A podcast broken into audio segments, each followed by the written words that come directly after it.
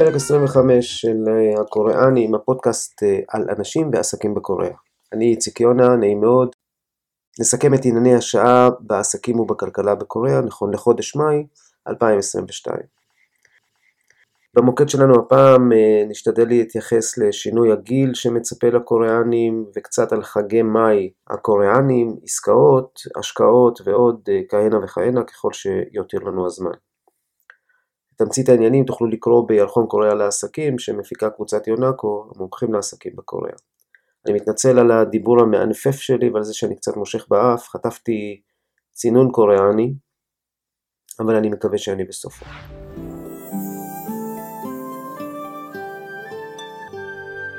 ראשית, לפינתנו רק בקוריאה. זוכרים שדיברנו על זה שבקוריאה הבטחות בחירות אה, צריך לקיים, שהנשיא הנבחר הבטיח להעביר את אה, משכנו מהבית הכחול, אז הנשיא אה, הנבחר נמצא היום 21 במאי, כבר עשרה ימים בתפקיד, וכבר עובד ממשכן הנשיא החדש, לאחר שהוא העביר משם את אה, מטה משרד ההגנה, ובמקום שאליו עבר משרד ההגנה היו צריכים לפנות את כל הזרועות הראשיות של הצבא, אז הכל קרה וכולם כבר עובדים.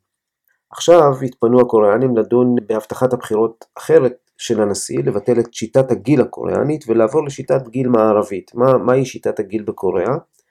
כיום זו באמת המדינה היחידה אה, שמשתמשת בשיטת הגיל הזאת, למרות שבעבר היא הייתה נהוגה גם בסין וגם במדינות נוספות באסיה, שלאט לאט עברו למערכת המערבית, בלי לסבך יותר מדי, ואפשר פה לסבך בלי, בלי עין הרע. אה, התפיסה הקוריאנית אומרת שכשאתה נולד אתה בעצם בן שנה, כי היית, הסתובבת איזה שנה ברחם של אמא שלך, ובשביל לעשות אחידות עם כל בני הגיל שלך, בראש השנה הקרוב, אתה תהפוך להיות בן שנתיים. ואז למעשה, כל האנשים שנולדו בשנה הקודמת יהפכו להיות בני שנתיים, וכאשר יתייחסו אל, אל, אל, אל, אל שכבת הגיל הזאת, זאת תהיה שכבת הגיל של גילאי השנתיים, כל מי שנולד בשנה הקודמת. אז יש בזה גם אה, הרבה אה, סטנדרטיזציה, אה, וזה עושה את החיים קלים, במיוחד במקומות של, כמו קוריאה, שהגיל יש לו משמעות עצומה, גם בחברה וגם בעבודה וגם במשפחה, יש בזה המון המון משמעויות. והסיבוכיות כאן מגיעה מאוד מאוד הרבה מקומות, למשל מתי זה ראש השנה, יש כאלה שמונים את ראש השנה לפי ראש השנה הירחי, הקוריאני המסורתי, יש כאלה שמונים אותו לפי ראש השנה הגרגוריאני המערבי. בקיצור, יש פה סיבוכיות לא קטנה.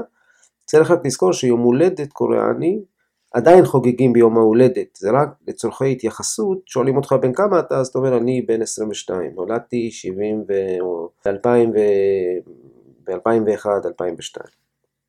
אז הנשיא הבטיח לשנות את השיטה, זו הייתה הבטחת בחירות שלו, וכולם מצפים לראות מתי זה יוכרז. קוריאנים שדיברתי איתם כבר היו בטוחים שזה כבר עבר בחוק, ואני הייתי צריך להגיד להם לא, לא, אל, ת, אל תמהרו, עדיין זה לא עבר. אז הם כבר uh, מתורגלים שיש שינויים וכולם כבר משננים את הגיל החדש שלהם. יש לזה השלכות מאוד רבות גם בגיל הכניסה לגן, לגיל הכניסה לבית ספר, גילי פרישה וכולי וכולי. זה נכון שכל מפגש עם קוריאנים, אתה צריך uh, להקדיש איזה רבע שעה להשוות את הגילאים שלך ושל ה, של הילדים שלהם ושל הילדים שלך, ומסתבר שהילדים של, שלו גדולים בשנתיים מהילדים שלך, למרות שהם לומדים באותה כיתה, או כל מיני כאלה דברים, אבל זה כזה משהו שמעבירים תמיד בשיחות הראשונות, ואני לא חושב שיש לזה איזה שהם אה, השלכות שליליות.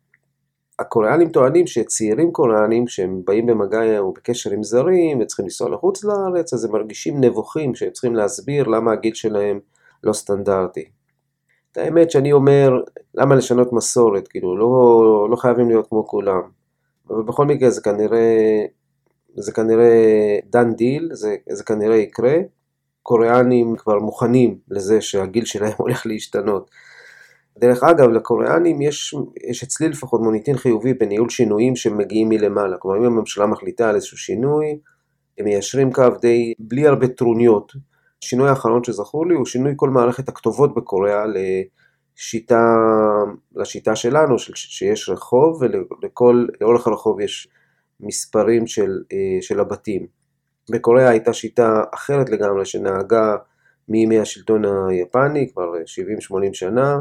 לפני שנתיים פשוט באבחת החלטה העבירו את הדבר הזה לשיטה קצת יותר, שאנחנו קצת יותר, יהיה לנו יותר קל, וזה עבר יחסית קל, אם כי אני לא בטוח שהם עשו את כל המהלכים הכי נכון, אבל השינוי עצמו עבד יפה מאוד. יש לקוריאנים מאוד מאוד ריספקט לשינויים שמגיעים מלמעלה. אני אתן לכם דוגמה מהמגזר העסקי.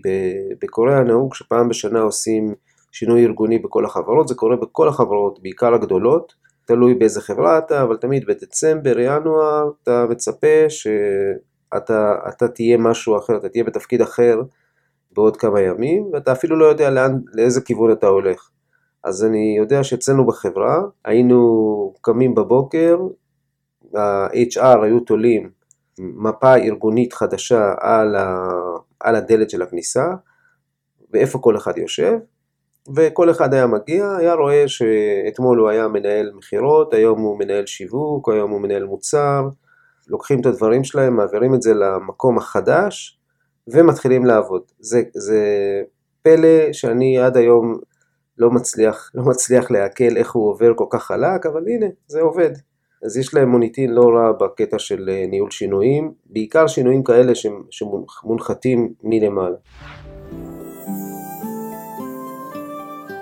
חודש מאי הוא גם חודש חגים בקוריאה, חמישי במאי הוא יום, יום הילד, תכף אנחנו נרחיב עליו, השמיני במאי הוא יום ההורים, בשמיני במאי זה גם יום ההולדת של בודה, שנחגג כל שנה באזורי אפריל-מאי, ו-15 במאי הוא יום המורה.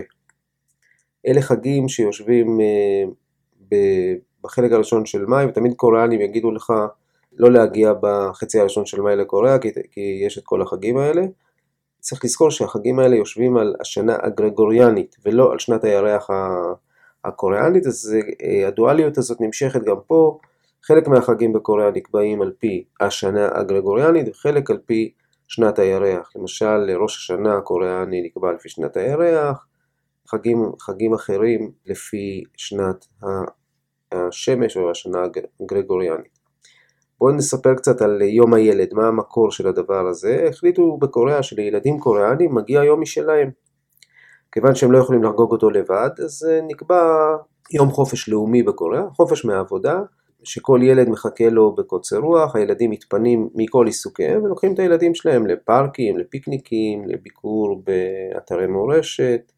השנה הסוכנות למורשת הקוריאנית הכריזה כי הם רוצים לתמרץ את הילדים הקוריאנים להגיע לארמונות קוריאה המסורתיים בסיאול, והם הכריזו שהילדים ומלוויהם יהיו פטורים מדמי כניסה. הם טרחו רק לציין שרק ילדים קוריאנים יהיו זכאים לפטור הזה. זה לא איזה סכומים אה, ענקיים. ילדים אחרים פטורים מהפטור. גם בקוריאה יש כל מיני ארגוני זכויות אדם, ארגוני זכויות הילד, שכמובן התנפלו עליהם. ואז הם חזרו בהם ואמרו כן כן הילדים הזרים יהיו פטורים אבל המלווים לא יהיו פטורים. כמובן שאחרי עוד סבב של אה, כתבות בעיתון הם גם תיקנו את זה. זה מזכיר לי שקוריאנים יש להם איזשהו קצת צביון גזעני בהתנהגות שלהם, אני לא חושב שהם גזענים, אבל הם פשוט לא שמים לב למה שהם עושים. אני אתן לכם דוגמה, בזמן מגיפת האבולה באפריקה לפני איזה עשר שנים או משהו כזה, הוצב שלט באיזה פאב קוריאני בכניסה לפאב באנגלית, שאומר אנחנו מאוד מאוד מתנצלים, אנחנו לא יכולים לקבל אנשים כהי עור בגלל התפרצות האבולה באפריקה. כמובן שאם כזה דבר היה באיזה מדינה מערבית היו שורפים את הפאב הזה, אבל בקוריאה זה עובר אה, אה, די, אה, די חלק. יש... אני, זה, זה נובע מחרדת זרים יותר מאשר מגזענות, אני, אני קצת קשה לי לכעוס עליהם, אבל לפני איזה שבועיים אמר לי מישהו שאני יותר מדי סלחן כלפיהם, ויכול להיות שהוא צודק. קצת כלכלה. אז כמו שקורה בכל העולם, תהליכים מאוד מאוד דומים קורים בקוריאה, אבל הם, הם מוגברים בגלל כל מיני סיבות שהם ייחודיות לכלכלה בקוריאה. קודם כל הכלכלה בקוריאה כבר לא תצמח ב-3% כמו שחזו בתחילת השנה, עדכנו את הצמיחה לאזור ה-2.5% ויכול להיות שגם זה יעודכן כלפי מטה. גם תחזיות האינפלציה בקוריאה הועלו מ-3 ל-4%. שער הוון הקוריאני הגיע לשיא של לחולשה של 10 שנים, מעל 1250 וון לדולר, מה שמראה שהכלכלה נמצאת באיזשהו שלב ירידה בביצועים. לתיירים ישראלים זה סבבה, כי קוריאן וון היום, אלף קוריאן וון זה סדר גודל של 2.60 אה, שקל, מה שפעם היה בסביבות 3, 3, 3 פלוס, אז אה, זה נהדר, אבל יצואנים ישראלים זה פחות חגיגה, כי אם המחירים שלהם, אם המוצרים שלהם הופכים להיות מוצרים קוריאנים, אז בעצם המחירים אה, מאוד מאוד יקרים אם קונים אותם בדולרים, ויש לזה הרבה השפעות גם על הכושר התחרותיות של המוצרים בשוק וכולי וכולי.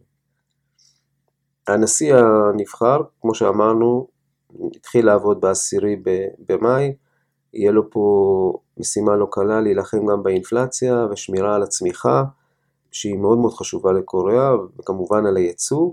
אה, צריך לזכור שיש לו התחייבות בחירות להזרמת אה, סיוע מסיבי לעסקים, מה שאצלנו קוראים מענקי קורונה.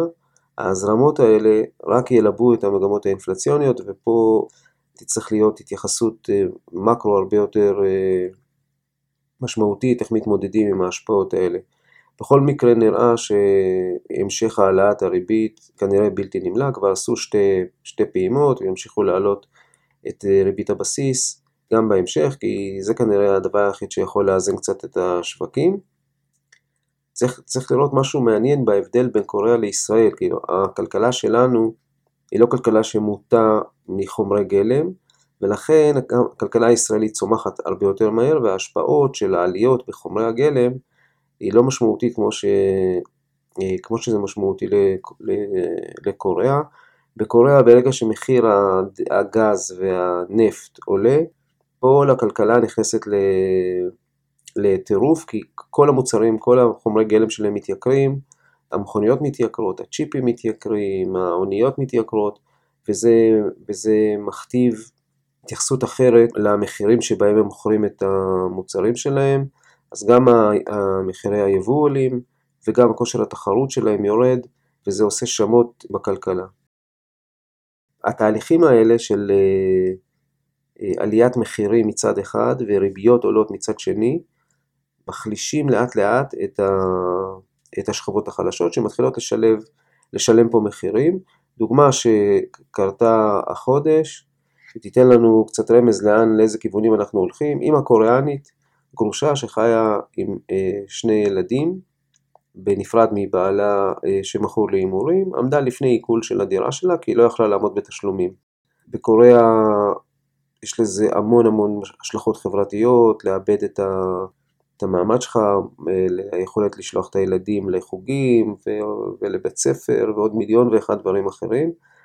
מה שהיא עשתה, היא פשוט רצחה את שני הילדים שלה בני שבע ושמונה, והלכה למשטרה להודות שהיא כבר לא יכולה יותר. אני קורא לזה משחק הדיונון, גרסת המציאות.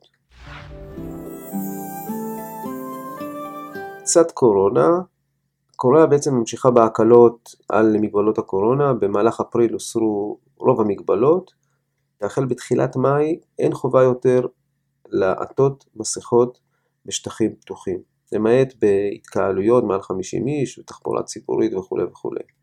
גם אה, מספר הנדבקים הולך ויורד, סדר גודל של 20 אה, אלף ביום, גם מספר המתים הולך ויורד.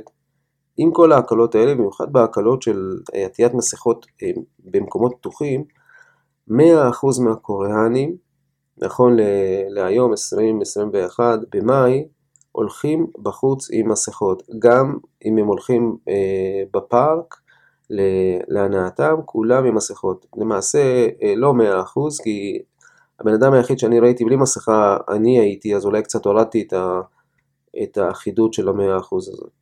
עוד הקלות מעניינות, אוהדי הבייסבול הקוריאנים יוכלו שוב אה, לצרוח ולהריע במשחקים, עדיין במסכות, אבל עדיין יוכלו אה, לצעוק יש לפני הגול או אחרי הגול, לא יודע אם יש גול בבייסבול, אבל יוכלו לצעוק יש. עד היום זה, זה היה אסור מחשש לרסס טיפתי והדבקות וכולי וכולי, וכמה הגבלות מאוד, מאוד מעניינות שנשארו, קצת מוזרות, למשל בחדרי כושר. בחדר כושר אסור בהליכון להגיע למצב של ריצה, רק הליכה, וזה נאכף, כלומר אם אתה נכנס פקח, רואה את האנשים רצים בהליכונים, ישר אה, דוחות, וגם המוזיקה שמותר להשמיע בחדרי הכושר לא יכולה להיות מוזיקה דינמית מדי, כלומר אולי איזה ואלס או איזה שהם דברים כדי שאנשים לא ייכנסו למצב אה, של ריצה ושל, אה, לא יודע, הפצת, הפצת מחלות. קצת עניינים בקצרה, קודם כל שיגעון הגולף הקוריאני, שהוא מאוד מאוד מעניין, אחד מכל חמישה קוריאנים בעצם משחק גולף, שהם בסך הכל אם תעשו חשבון זה עשרה מיליון איש. פעם כשהייתי מראיין אנשים למשרות בכירות בקוריאה, כל קורות החיים היו מסתיימים בתחביבים, ותחת תחביבים היה כתוב משחק גולף או מתאמן לשחק גולף, זה פשוט משהו שהיה חייב להיות כתוב אה, בקורות החיים. זה חלק גם מהמעמד החברתי, כלומר אם אתה מועמד לתפקיד אה, בכיר, אתה צריך להיות שחקן גולף, מאוד, אה, מאוד מעניין. מכיוון שיש כל כך הרבה שחקני גולף, ומי שהסתובב בסיאול ראה את כל הרשתות הענקיות שפרוסות אה, בין הבניינים כדי לאפשר, לאפשר לאנשים להתאמן בגולף גם במהלך היום בלי לנסוע ל country club, אז היא אחד מנכסי הנדל"ן היקרים בקוריאה הוא מועדוני גולף. חודש נמכר אה, מגרש של 27 חורים בעלייה של 35% תוך שנה וחצי. כמה דברים שלא ידעתם על הנשיא הנבחר של קוריאה, יון, הוא עבר את אה, בחינות ההסמכה שלו לעורך דין רק בפעם התשיעית. עד לפני שלוש או ארבע שנים, להתקבל להיות עורך דין בקוריאה, היית צריך לעבור בחינות שאנשים אה, למדו אליהם עשרות שנים, כאילו היו אנשים שנכשלו ונכשלו וחזרו ונכשלו ונכשלו וחזרו, שינו את, את השיטה הזאת שתהיה קצת יותר דומה לשיטה מערבית, אבל הבחינות האימתניות האלה שהיו המון אנשים נכשלו בהן, זה היה נקרא גושי, ומי שעבר את הבחינות האלה היה נחשב ל... בואו נסכם את זה כבעל ראוי. פעם אפילו היה סרט בקוריאה על בחורה שמימנה לחבר שלה את הבחינות, על מנת שהוא, אה, על מנת שהוא יתחתן איתה, ואחרי זה כמובן, אחרי שהוא כבר עבר, הוא כבר אה, רצה להתקדם, לא זוכר את השם, אבל תחפשו, בטח תמצאו את זה. הבחור עבר בפעם התשיעית את, הבחינה, הוא נישא בגיל 51 בלבד, הוא מגדל ארבעה כלבים ושלושה חתולים, ואף לא בן אנוש אחד, אה, בוא נגיד משפחה קוריאנית כמעט ממוצעת, הנשיא ביידן קפץ השבוע לביקור אה, סוף שבוע אה, בסיאול, להגיד שלום לנשיא החדש. הוא יהיה כאן בעצם שלושה ימים, בין ה-20 ל-22 במאי, וביקר במפעל semiconductor של, של סמסונג, כמובן קיים שיחות מה עושים עם צפון קוריאה שעומדת לפני ניסוי גרעיני נוסף, ופגש חיילים אמריקנים כדי לתת להם קצת מוטיבציה. פעם אה, יצא לי לראות, אה, אני כבר לא זוכר באיזה, באיזה תחרות בינלאומית, אבל פעם היה משחק כדורגל בין צפון קוריאה לדרום קוריאה, והם עמדו שתי הנבחרות אחת ליד השנייה.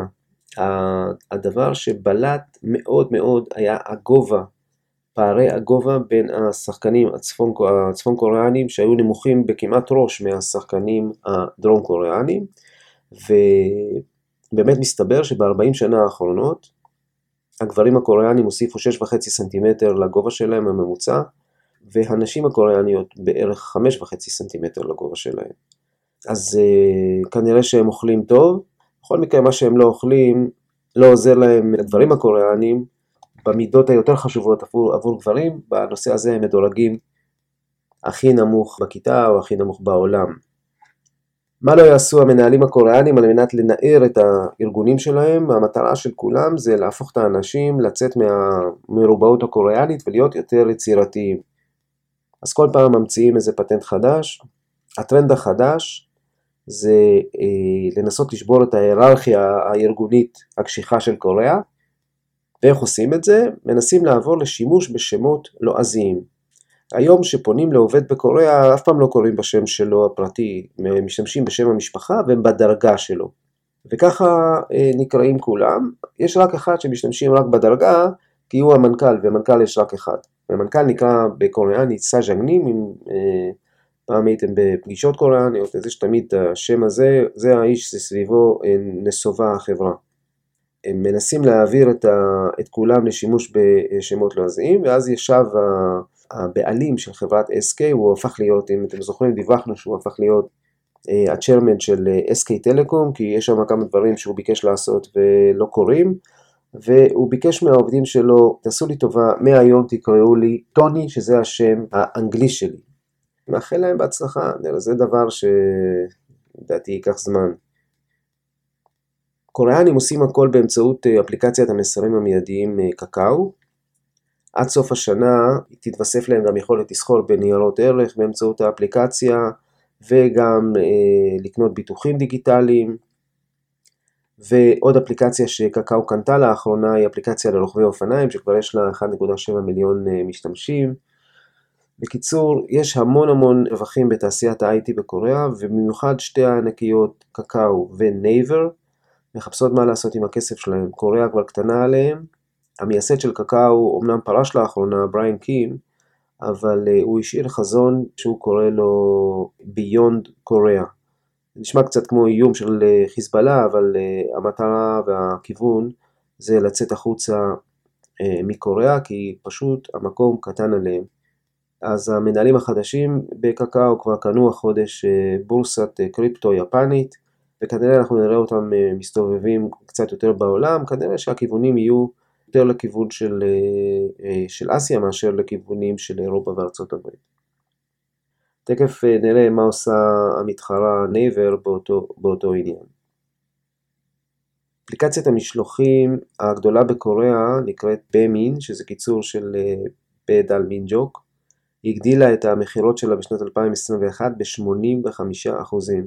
החברה שמפעילה את האפליקציה הזאת הוקמה ב-2011 ועדיין מפסידה כסף, ולכן כל הזמן הם מעלים את המחירים על מנת להיכנס באיזשהו שלב גם אה, לרווחיות. בית המשפט לחוקה של קוריאה הותיר על כנו את האיסור על קעקועים. למעשה זה, האיסור אומר שמותר רק לבן אדם שיש לו הכשרה רפואית לעשות קעקוע. בקוריאה במקביל יש 50 אלף מקעקעים קוריאנים, הם קוראים לעצמם אומנים, שממשיכים לעשות קעקועים אה, לכל דורש.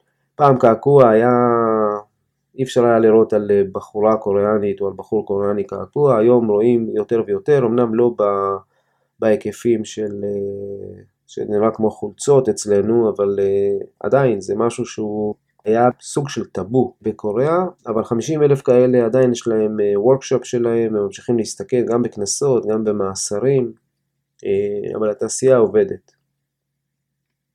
קבוצת SK הדיחה רשמית את יונדאי רכב מהמקום השני בדירוג הקונגלומרטים הקוריאנים. אה, יש כמה דירוגים כאלה, זה הדירוג לפי שווי הנכסים. אז אה, SK מחזיקה בנכסים בשווי של סדר גודל של 300 טריליון וון, שזה בערך 250 מיליארד דולר, יונדאי ב-260 טריליון וון, וקבוצת סמסונג הרחק לפני כולם עם נכסים בשווי של בערך 500 טריליון וון, שזה בערך 400 מיליארד דולר. המלחמה הגדולה בין אה, אה, סין וקוריאה על הפער הטכנולוגי ממשיכה אה, במלוא עוזה. החודש דווח שחוואוי הסינית הדיחה את סמסונג מהמקום הראשון במספר הפטנטים שהיא רשמה באיחוד האירופאי ב-2021. אז אם מעניין אתכם כמה פטנטים הם רשמו, אז הסינים רשמו חוואוי 3540 וסמסונג רשמה 3440. זה משהו שכתוב עליו בעיתונים וקוריאה מאוד מאוד מתייחסת לזה. בתחום המוליכים למחצה, סמסונג, סמסונג הפכה להיות יצרנית השובבים הגדולה בעולם, זה, זה היה אינטל עד אה, זה מכבר, אה, מחזיקה נתח של 12.3% ממכירות השבבים בעולם, סדר גודל של 73 מיליארד דולר, אינטל במקום השני עם קצת פחות, נתח שוק של 12.2% והייניקס הקוריאנית היא במקום שלישי עם 6.1%. שוק השבבים העולמי צמח אשתקד ב-26% והסתכם בערך ב-600 מיליארד דולר. צריך לזכור שהקוריאנים מתמחים בשבבי זיכרון והמובילות שלהם בעולם בתחום של שבבי זיכרון היא מעל, מעל ל-50%. אז כאן מתייחסים לשוק השבבים בכללותו. קצת על השקעות ועסקאות. מסתבר שאינדונזיה מחזיקה ברזרבות הניקל הגדולות בעולם. ניקל מהווה בערך 80% מחומר הגלם שמשמש לייצור סוללות לרכב, ואנחנו רואים שהשחקנים הגדולים בתעשייה רוצות, השחקניות הגדולות רוצות להיות כמה שיותר קרובות למצבורי הניקל האלה. אז החודש קונסורציום בהובלת יצרנית הסוללות LG Energy Solutions, שהיא בעצם היצרנית השנייה בעולם, הקונסורציום יקים באינדונזיה מערך ייצור מקצה לקצה לסוללות בעלות של 9 מיליארד דולר, אז כמובן הסכמים, שיתופי פעולה עם ממשלת אינדונזיה, והכוונה בעצם היא להתחיל מקריאת הניקל את כל תהליך הייצור עד הרכבת הסוללות. הסינים שהם הגדולים בעולם, יש חברה שנקראת CATL, יצרנית הסוללות הגדולה בעולם, הם כמובן החודש במקביל כבר גם חתמו הסכם דומה עם האינדונזים בעלות כוללת של 6 מיליארד דולר, כך שאינדונזיה הופכת להיות חלק מהאקוסיסטם. לתשומת לב כל החברות שמייצרות לתעשיית השבבים, דרך אגב בארץ יש הרבה חברות שמייצרות גם מכונות וגם ציוד בדיקה לתעשיית השבבים. פרויקט עיר השבבים שעליו הכריזה SK הייניקס לפני שלוש שנים יצא לדרך. החברה תשקיע בערך כ-100 מיליארד דולר לבנייה של ארבעה מפעלי שבבים בעיר יונגין שנמצאת דרומית לסאול.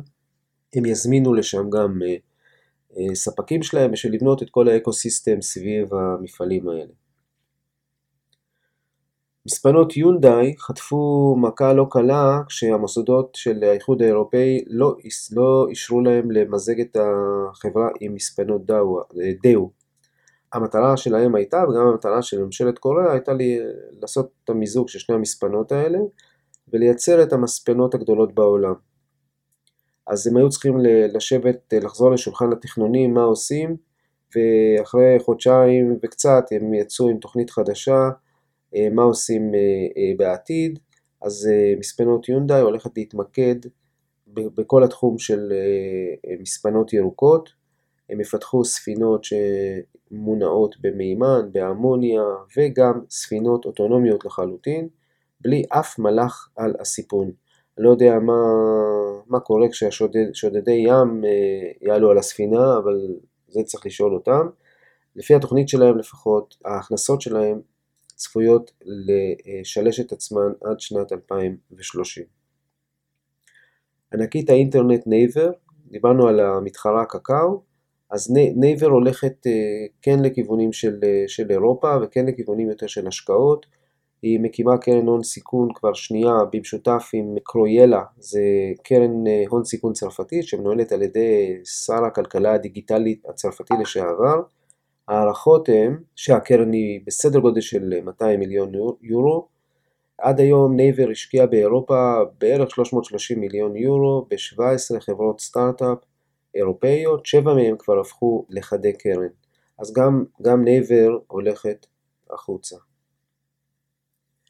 ענקית התקשורת KT, אם אתם, מי שמכיר את התעשייה, תעשיית התקשורת בקוריאה מורכבת משלוש שחקניות בולטות, הגדולה שבהן, במיוחד במובייל, זה SKT שמחזיקה במובייל לבד מעל 50% מהמנויים, השנייה היא KT שיש לה גם פעילות מובייל וגם פעילות לנדליין וגם אינטרנט וגם וגם וגם, והשלישית היא LG U+, שהיא קצת טיפה יותר קטנה אבל עדיין ענקית.